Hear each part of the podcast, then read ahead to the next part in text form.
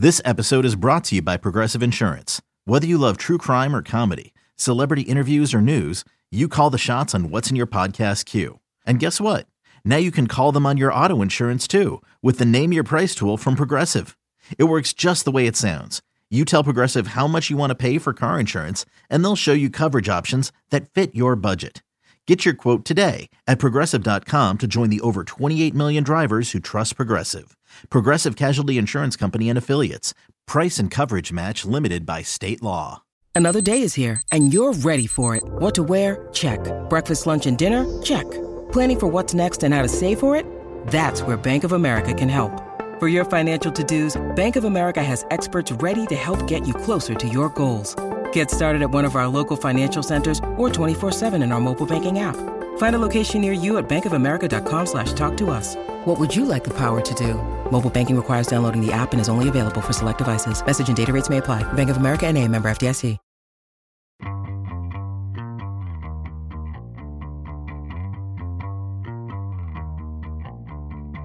Welcome to the Sports Media Podcast. This is Richard Deitsch. My producer is Patrick Antonetti. Two excellent guests this week. They are colleagues of mine at The Athletic and two of the best when it comes to women's college basketball and the WNBA. Chantel Jennings is a national writer for The Athletic, covering the WNBA and women's college basketball. Ben Pickman is a staff writer for The Athletic, covering the WNBA and women's college basketball. For the purposes of this podcast, though, we are going to focus on women's college basketball this year, um, which to me really um, has the potential to explode even more as a media play. I think anybody who listens to this podcast and certainly has read me over the years knows um, my interest in women's college basketball. And this past year, LSU and Iowa are coming off a final which drew 9.9 million viewers. Um, just an incredible number, an incredible outlier number. But we're seeing early this year that I think interest has ticked up and no better people to bring on than Chantel. And Ben, welcome to the Sports Media Podcast. Thanks for having us. All right, I'm going to start with you, Chantel. Um, this is very sort of an open ended, so whatever sort of comes to mind um, for both you and Ben, uh, I'd appreciate. And it could be either player centric or it could be issue centric. But give me just a couple of things that you think are the biggest stories this year in women's college basketball and things that um, you're interested in exploring for the athletic? I think this year, specifically in women's college basketball, we're sort of seeing the rise of the star in a way that we haven't seen in seasons past, where I think we had one or maybe one sort of women's basketball player who a lot of the basketball community knew, even if you weren't a fan specifically of women's college basketball. Um, but and and maybe one of those players would have broken through into like the American zeitgeist before, like Arike Ogunbowale going on the Ellen show after she hits those shots. Like, but I think this year the fact that you have multiple players that have kind of broken through that barrier where I have friends or people that I know on Facebook or people that I interact with that know I cover women's basketball that are asking me about Angel Reese and Paige Bueckers and Caitlin Clark, and they know all three of their names. I think that to me probably feels pretty different than years past. And that's, you know, obviously one of the things that drives interest in the game as a whole, those personalities, um, what they're able to do on the court, what they're able to do off the court. And I think with NIL wrapping into all of that, you're sort of seeing this confluence of all of these events that has led us to this moment. But I think that that to me feels like when we look back at this season, that will be one of the things that stands out that really makes a difference. What about for you, Ben? I mean, I think obviously Chantel has right. The the you know that we've had returning stars before in women's college basketball, but this feels different. And I don't know if it's NIL. I think it has to do with obviously last year's tournament and just the build up, uh, and then obviously the final game. But Chantel's totally right. Like the, just I have people sort of in my world who really don't know anything about women's basketball, but they know who Caitlin Clark is, like for sure, and they've heard of Angel Reese. They may have only heard of it, obviously, even just the you know finger wagging or stuff like that. But like the reality is, like this is awareness. That was not necessarily the case um, even like 10 years ago when I was covering the sport, like if somebody maybe knew the best player, like maybe they have heard of Breanna Stewart or something like that, or maybe they had heard of someone else. But this is this is different. So I imagine you agree with her in terms of the the star power this year. Is there anything else that you that you're keeping your eye on? Yeah, I mean, I would also add to the points you both made. The COVID year means there's now some uncertainty as to whether some of these big stars stay presently for just this season or stay another season beyond that. And so there's this intrigue that we sometimes see in some other sports, most mostly in the NBA, about like, will they change teams or not? In essence, will they go to the draft or will they stay in college? And what are all the kind of implications of that?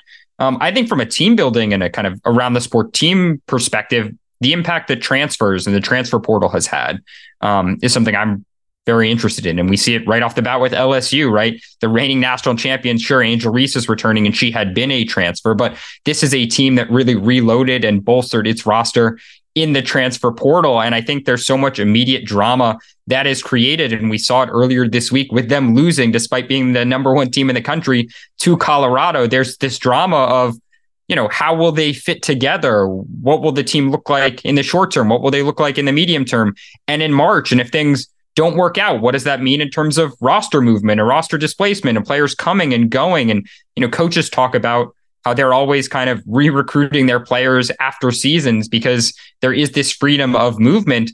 And that has led to so much more intrigue as well. And I think we see it, you know, LSU is a great example. They have individual you know, star power that people are interested in Angel and Flau'jae Johnson and Hailey Van Lith and Kim Mulkey, of course. And then there is team with them. And so, you know, I think they kind of are a perfect team for this moment in so many respects because of, you know, all the different ways you can look at them and see the the tentacles of the sport or the, the state of the sport. Um, they represent so much of it.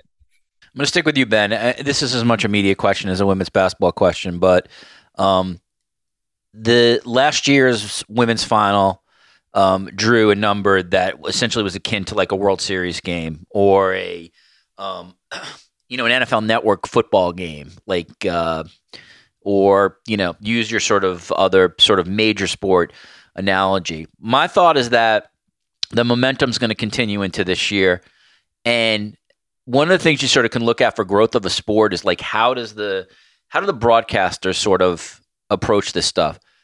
ESPN recently for Notre Dame and South Carolina, they sent their lead basketball team to Paris. They didn't do that from a studio in Bristol. They literally flew Ryan Ruocco, Rebecca Lobo, Holly Rowe, Andraya Carter to the event. That's a sign of growth to me.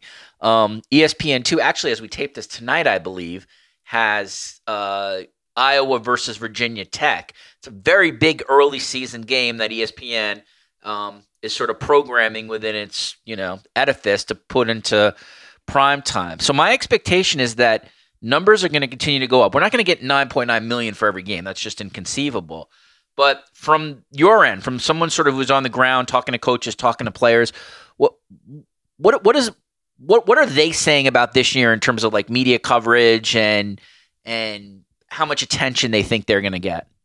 I mean, I think the expectation is it's going to remain very, very high. And I was joking, you mentioned the Iowa Virginia Tech game on Thursday night. Just in the Iowa game notes, the way they mark that game as a differentiator, as a showcase game, is with a little dollar sign. And that's obviously a decision made by the SID, but I thought it was pretty emblematic because, like, these are these kind of big money games that TV executives are keeping a very close eye on about what is the rating for a regular season kind of showcase game in the first week of the year. And I would expect it to get, you know, a, a pretty good rating. I mean, I think Caitlin Clark is going to get a good rating every single time out that that her and Iowa plays, and they're playing a Final Four team in Virginia Tech. So, you know, I think it is a, a good first test case. And you mentioned it, Richard. Like, I, I don't necessarily think, you know, the the every game, of course, is not going to get that 9.9 number.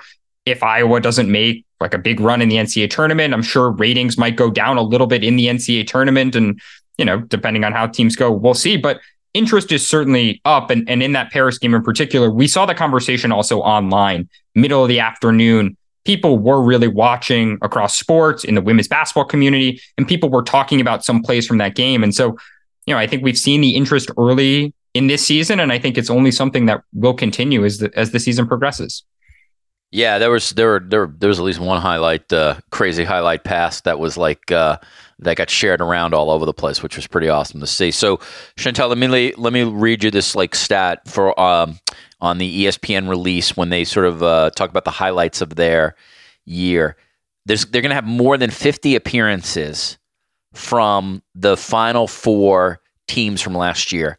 LSU will appear on their airways 17 times, South Carolina 22, Virginia Tech 16, Iowa 4. Iowa has a lot of games, by the way, on the Big Ten network and with Fox, so that's why that number is lower.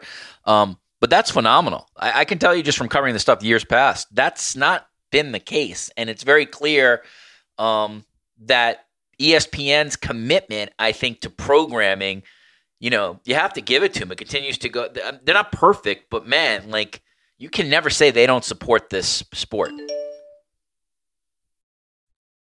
No, they certainly do. And I think obviously putting those games on air, putting them on the main channels, putting them on a time that makes sense. Um, I know I was in Baton Rouge earlier this year, right before the LSU South Carolina game time came out. Um, and I know Kim Mulkey was a little surprised that wasn't going to be a weekend game. I think it's a Thursday night matchup, if I'm not wrong on that. But no, I think I for for as long as I can remember, I think the the main thing you have to remember with women's sports is if you broadcast it, people will watch. Like if you put this in a place where people can watch it, they will watch it and they'll be able to see those highlights. You know, I don't know how many people saw the MiLaysia Fulwiley highlight that you were talking about live. A ton of people saw it on Twitter. Um, it was tough because it was a game that was played in Paris, so you had to account for time changes. So it had basically a lunchtime tip off, so that makes it a little tough. Um, but the benefit of that is that South Carolina has a really strong social media presence and a social media following, and they were able to push that out. ESPN pushed that highlight out. Every other sort of mainstream women's basketball Twitter page pushed that highlight out.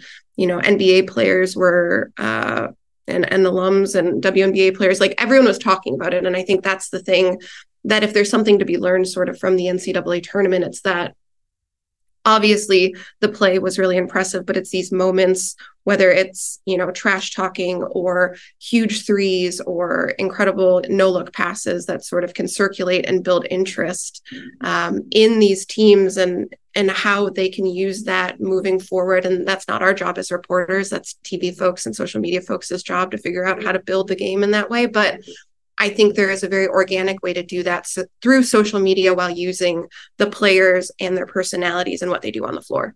Yeah, and that, but that and that that stuff really does have meaning because Gen Z as a generation does not watch games in full. So like that's how you can maybe get them interested by like an incredible highlight like that that gets them to ID the person like, "Oh wow, that, you know, that that woman is like she just made this amazing pass. Maybe I'll go check out LSU play because you know, the by and large, people between the ages of 15 and 25, it, it's not just women's basketball. They don't watch any sport from beginning to end.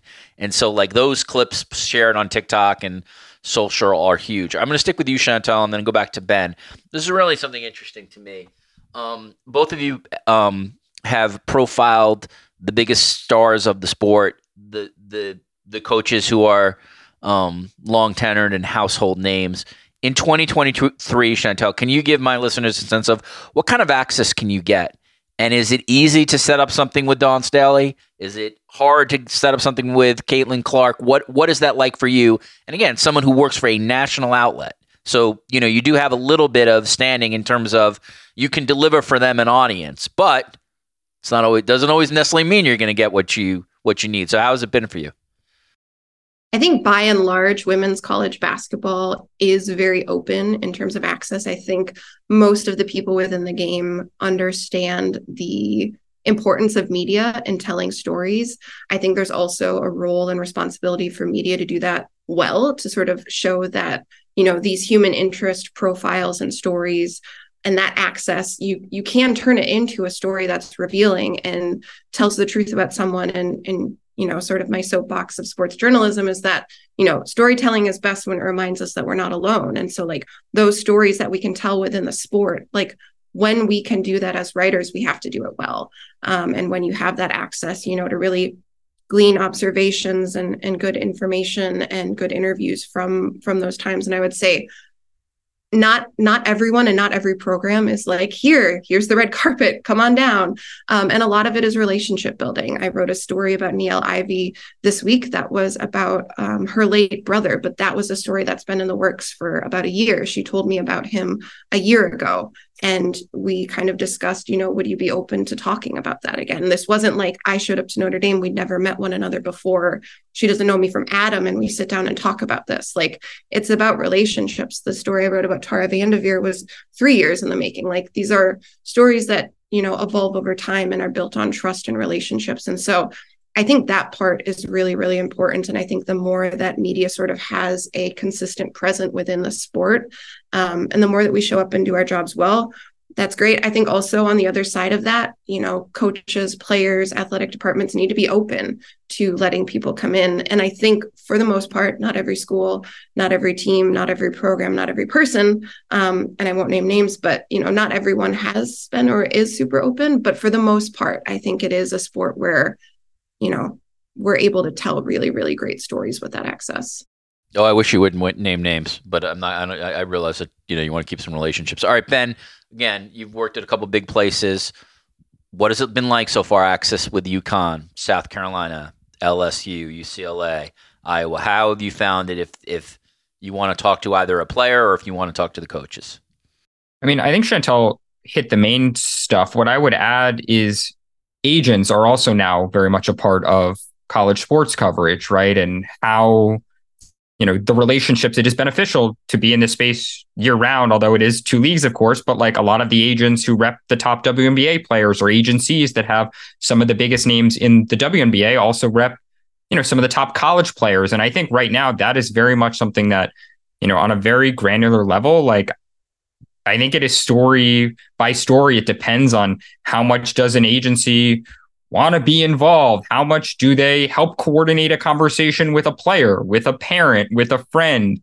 I think it really depends on the program. It depends on the athlete. And I think that is something that um, I feel like I'm constantly monitoring and, and checking with myself and, and just navigating in this space as I work on, you know, especially profile pieces. Um, because every program is very different and you want to be mindful of the relationships you build with people at specific programs and also with agencies and so that i think is the the new wrinkle especially in covering college sports that you know is a big change from 5 years ago 10 years ago and from when you were doing it more richard Chantel. Yeah, and just just to sort of piggyback on what Ben was saying, and I think the thing that makes it really interesting is it's different like per agency per player. Like there are certain schools where you go there and you you are maybe dealing with that agency or you're dealing with the sid some sids are saying any interviews that happen on campus with the player like this is me and i'm going to let their agent know what's happening but it's not necessarily like a can they do this? It's so i think there's sort of that push and pull right now that is still getting figured out maybe by agency and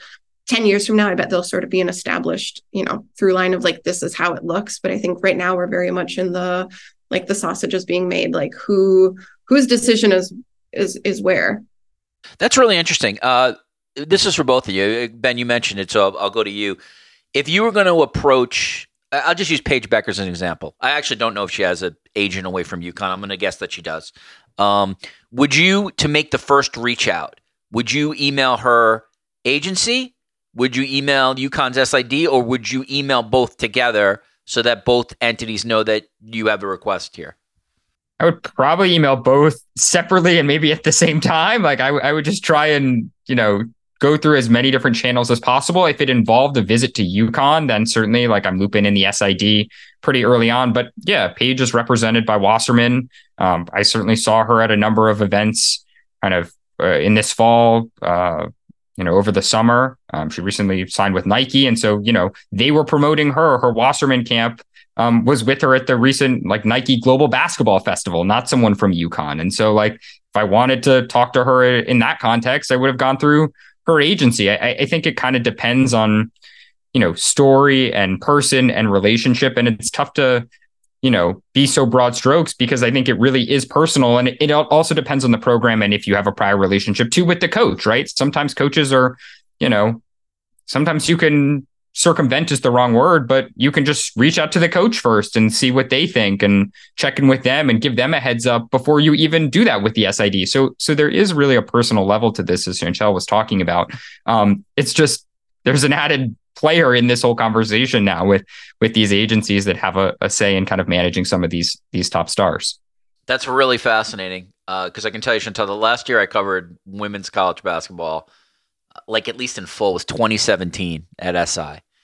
and I remember the SID at Oregon told gives me Kelly Graves' number. I hope my memory is like serving correct. And so I would text him back and forth. And he was like, if you want to talk to Sabrina, like, here's a number, here you go. Like, that seems inconceivable today. Sabrina Ionescu, I'm talking about now, obviously plays with Liberty. Um, so that's really changed, even in a short amount of time since I was covering this stuff.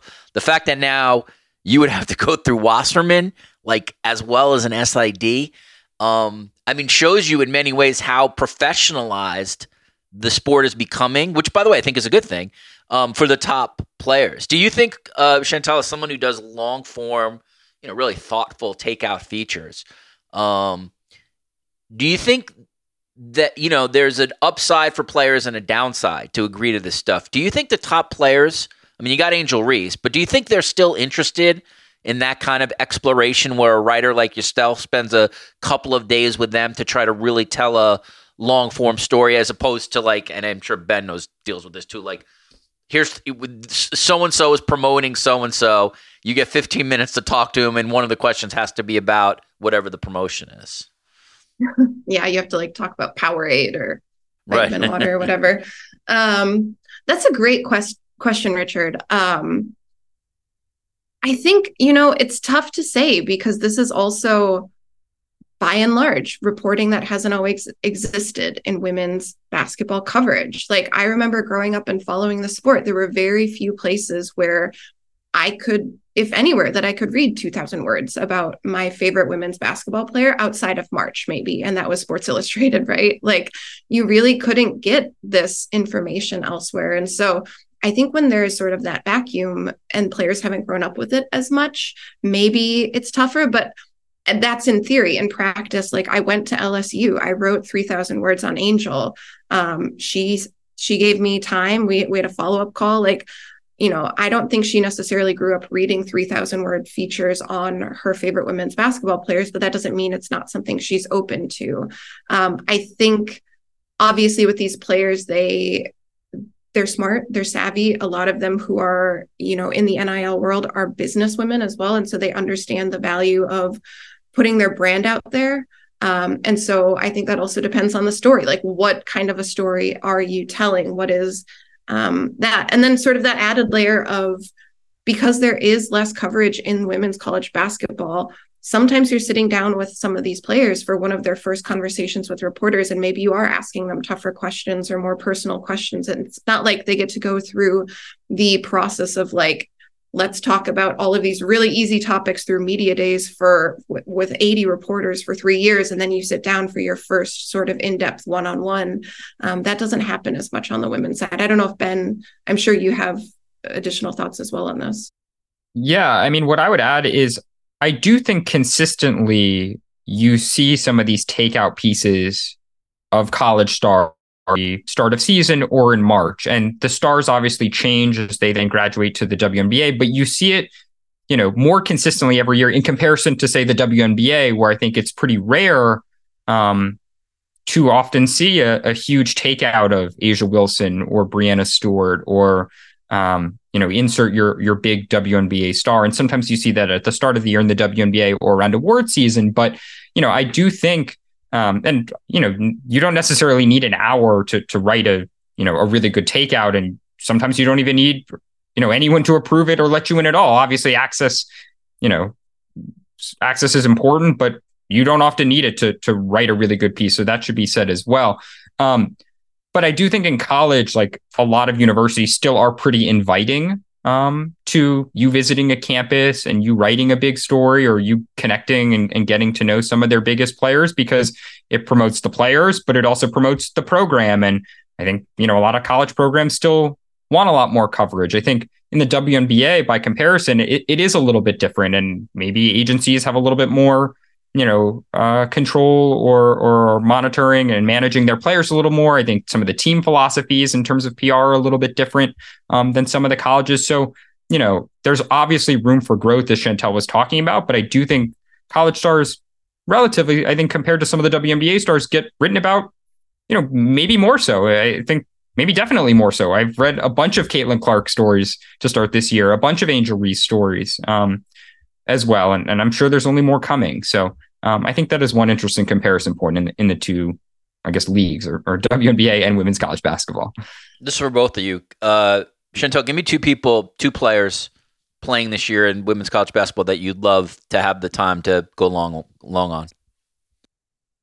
That's tough, Richard, because I obviously have some stuff in the works that um, hasn't come out yet. But um, two players that I would want to write on. Who you have not profiled already. Who I have not profiled already and have not sort of lined stuff up with. Let's say that.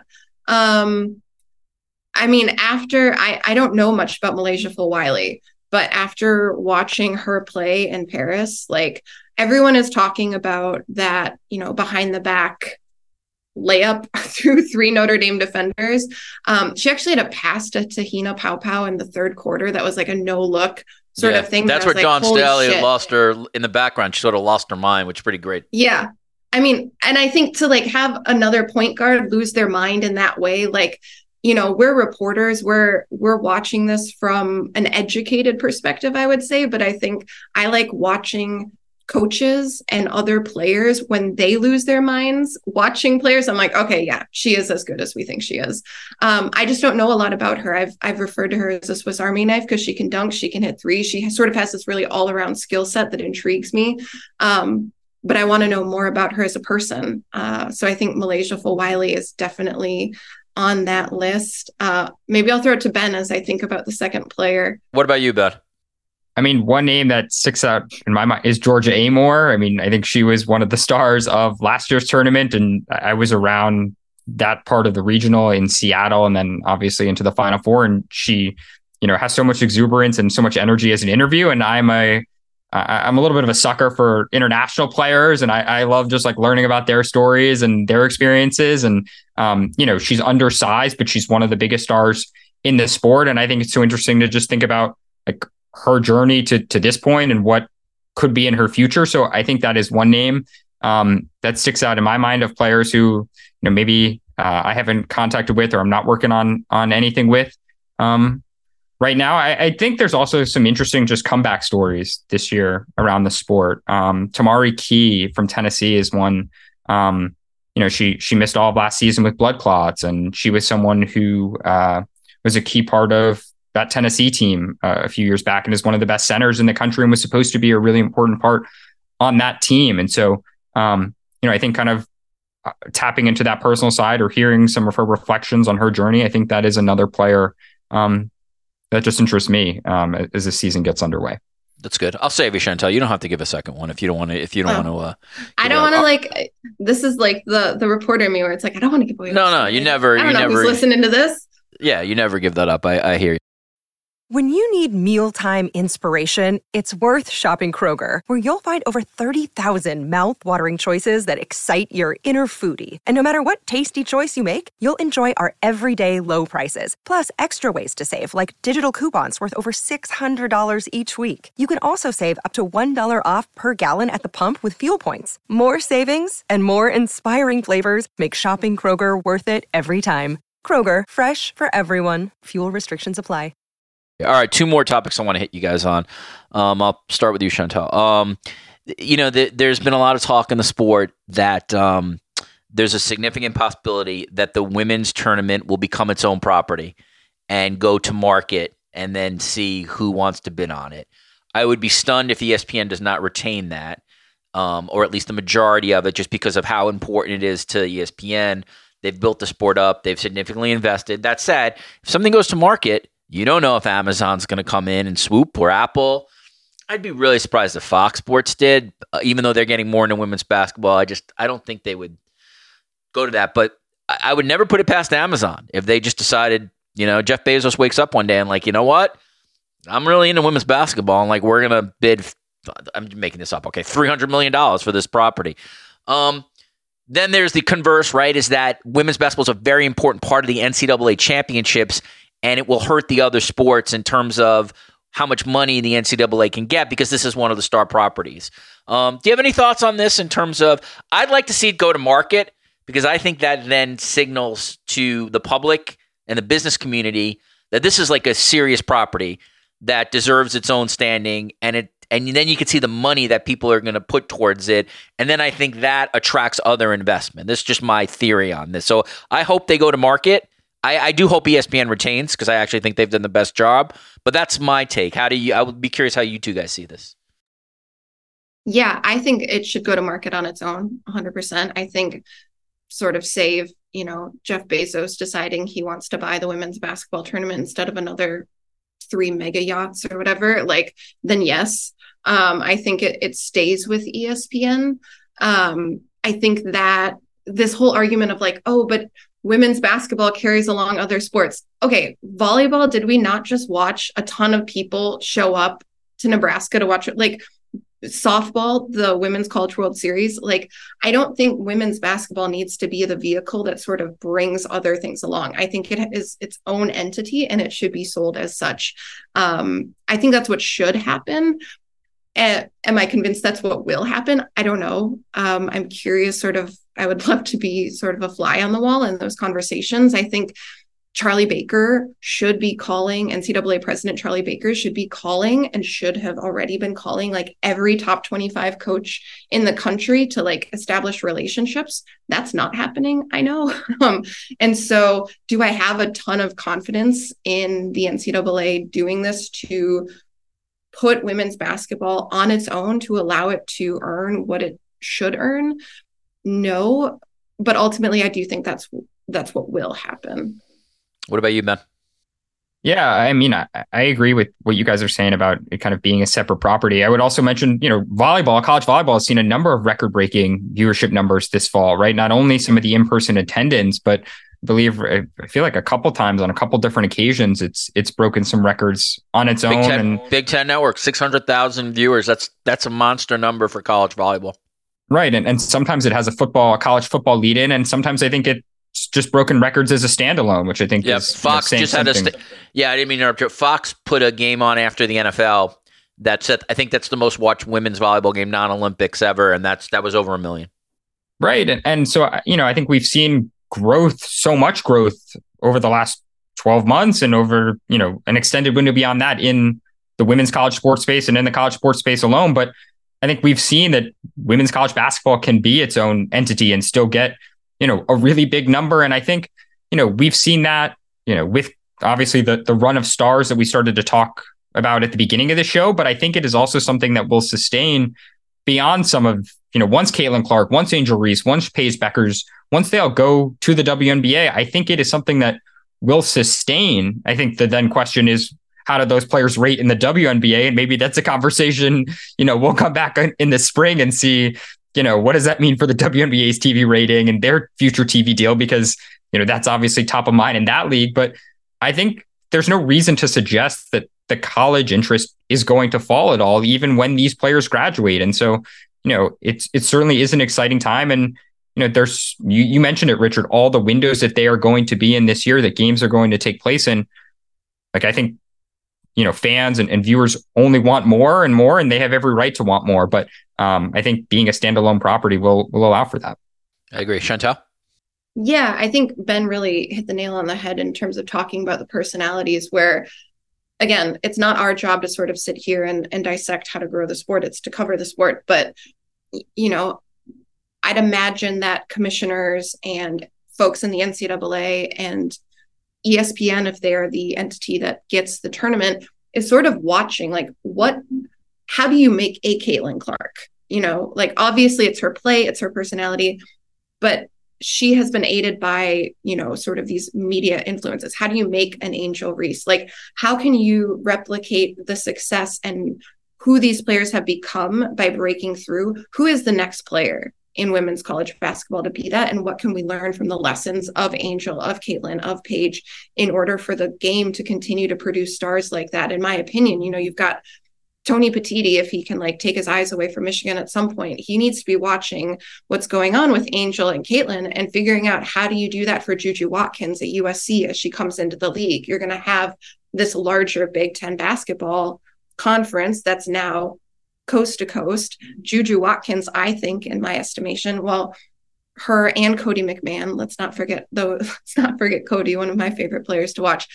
I think what he needs to be figuring out is what can they learn from Angel and Caitlin and Paige and sort of use that to fuel the stardom of Cotie, of Juju, of whoever comes after them as well. You know, there's a lot of lessons to be learned within this season of how personalities can drive the success of this sport.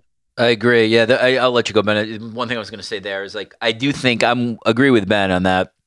I think the natural evolution now exists where I think the popularity will maintain. Like one of the things that's very clear um, from my perspective, I'm sure you guys agree with me, is the athleticism is just so high now in the sport that players continue to get better. They're more prepared for college as high school players. So that's where the sport's different.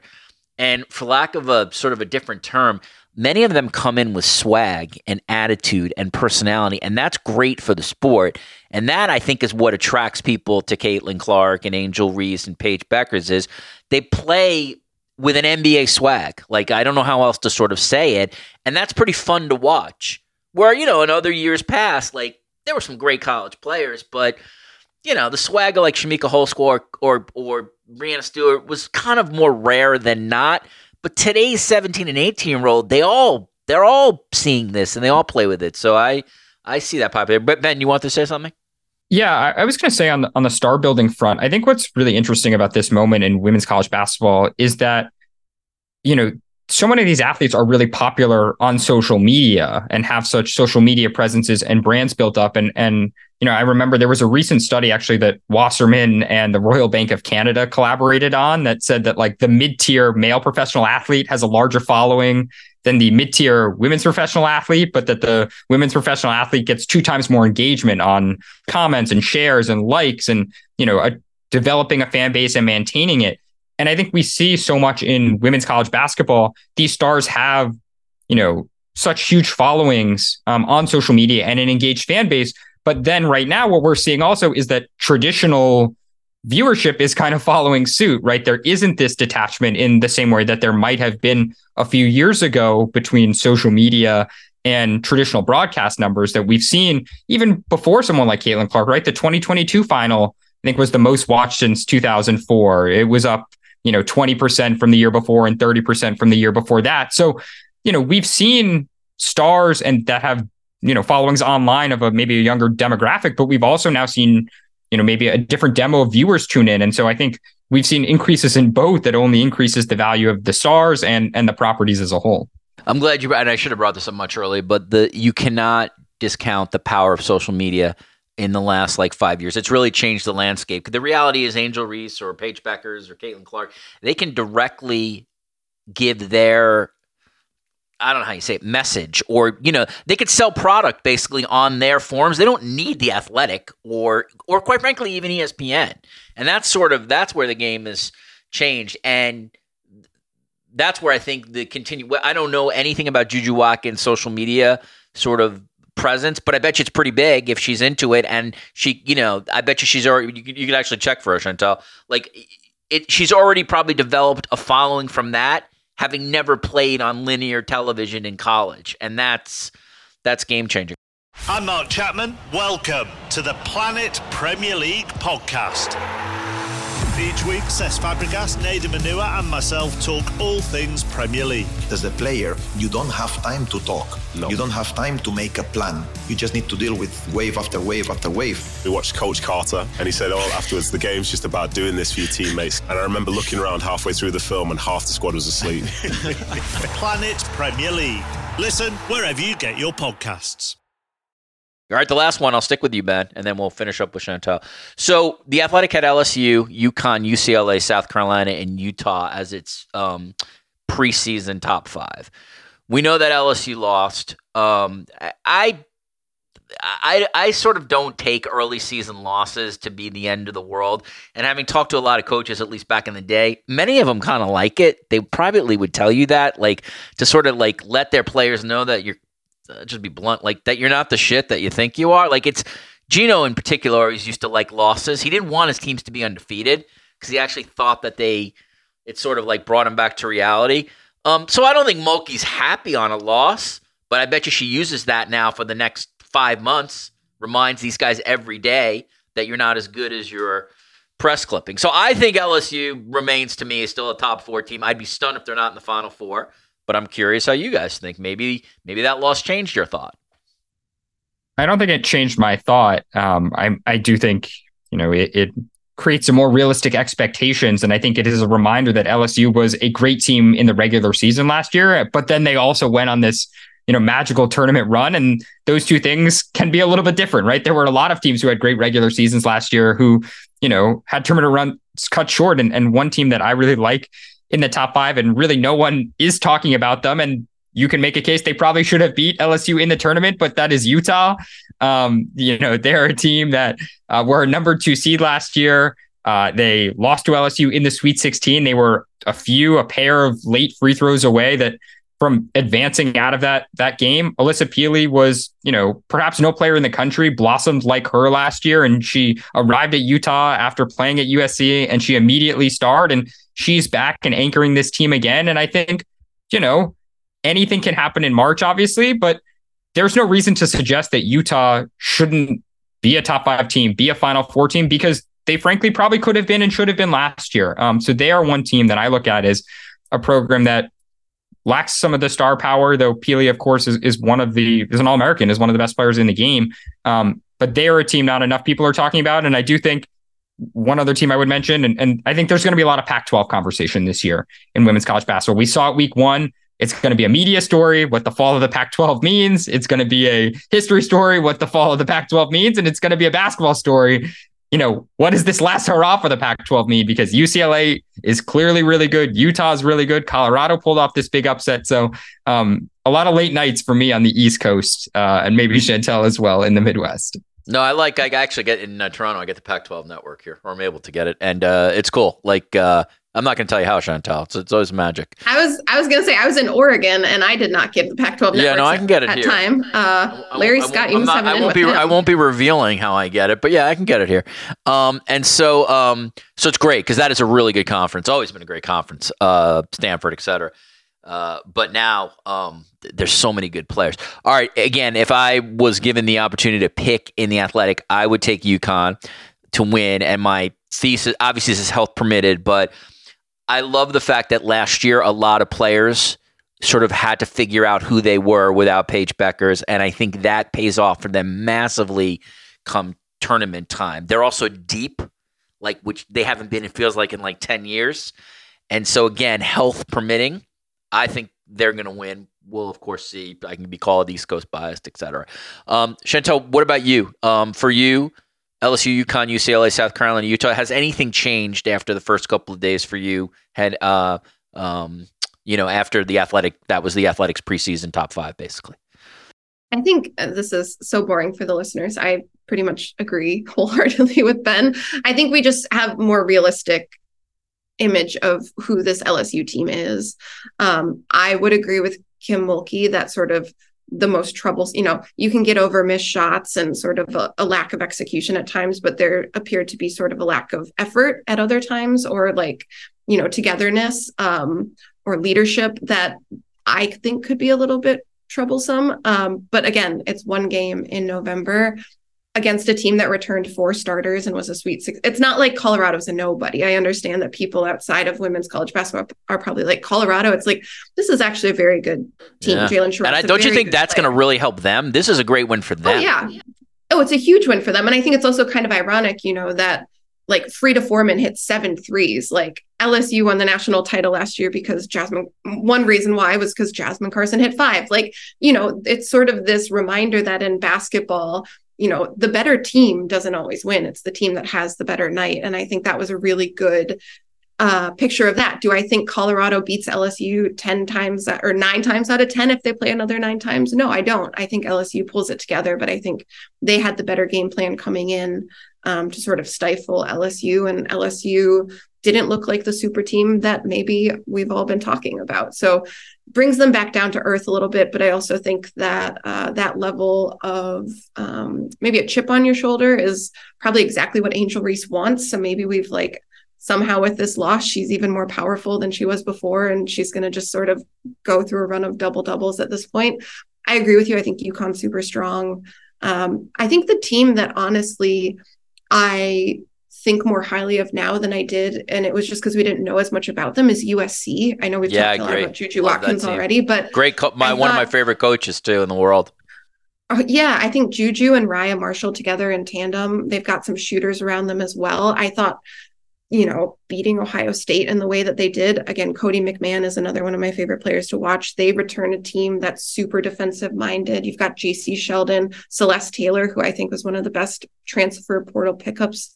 Like Ohio State was a team that, and is a team that I think could be a Final Four team, and USC, led by a freshman.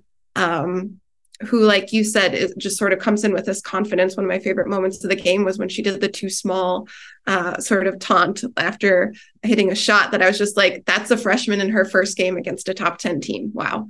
Um, and so I think, you know, I don't get too down on teams in November. Um, I think, if anything, I just sort of get more excited about watching what is to come at this point and and we've got a lot of good games still coming up We do, and all those Pac-12 teams will be battle tested, which will really be helpful to them once you get to the tournament. They're all going to be playing uh, um, good teams. Also, I I, I do think uh, um, I I would not be surprised if like we start hearing out of LSU, nobody. Nobody, no, you know, after they lost, nobody thinks No we're going to win. us. No one Yeah. picked us. Kim Mulkey, I, I have, as you two have, I've sat in so many press conferences where it's like the refs were against us. Nobody wants us to win. It's you know, this is when she had a Baylor team that was like far and away like the you know the Griner Odyssey Sims team. So Mulkey will totally use this. It'll be like nobody nobody wants us to win. They all hate us. They're sick of us. It's it's always a good coaching. Um, all right. Well, you, I, I appreciate the time you gave me today, and um, you guys have been doing a great job, and I totally look forward to reading your stuff all year. Chantel Jennings is a national writer for The Athletic, covering women's college basketball and the NBA. Ben Pickman is a staff writer for The Athletic, covering those same properties. You could also hear them on The Athletic. Are you guys regulars on The Athletic's uh, basketball product? I can call you that, right? So check out the um, The Athletic. What is the f- formal title of this? I should know this. The Athletic Women's Basketball Show. I thought so. You yeah, real was like, I'm not- creative. yeah. Well, that's you know what you got. It's good for search, right? So, um, so ch- yeah, check them out on that. Um, and again, uh, two of the best in the country when it comes to covering women's college basketball, and they are in a um, they are in a growth sport. Um, this sport's only getting more popular, and um, and I would think media attention will follow. Um, knock on wood. Uh, let's see if that's the case. Ben and Chantel, thank you so much for joining me today on the Sports Media Podcast, and uh, best of luck with the season. Thanks a lot for having us. thanks All right, back in the studio. My thanks to Chantel Jennings and Ben Pickman for their time and insights. Obviously, women's basketball is something I'm interested in, um, given I had covered it back in the day for Sports Illustrated. Uh, those are two of the best at doing it, and uh, and I appreciate their time. Head to the archives. There should be some stuff you like. We just did a roundtable on the NFL's big year with uh, Austin Karp and Ben Fisher, both the Sports Business Journal. Um, had uh, Jon Sciambi, voice of the World Series, to talk about how he does craft. Doris Burke was a recent guests of this podcast, as with Dan Orlovsky, Pierre LeBrun, Ian Eagle. Again, head to the archives. There should be things you like. Um, and if you do like this podcast, please leave us a five star review and a nice note. That is how this podcast continues, as I say every week. Want to thank Patrick Antonetti for all his hard work. Thanks to everybody at Audacy for their support, and thank you for listening. We'll see you soon on the Sports Media Podcast.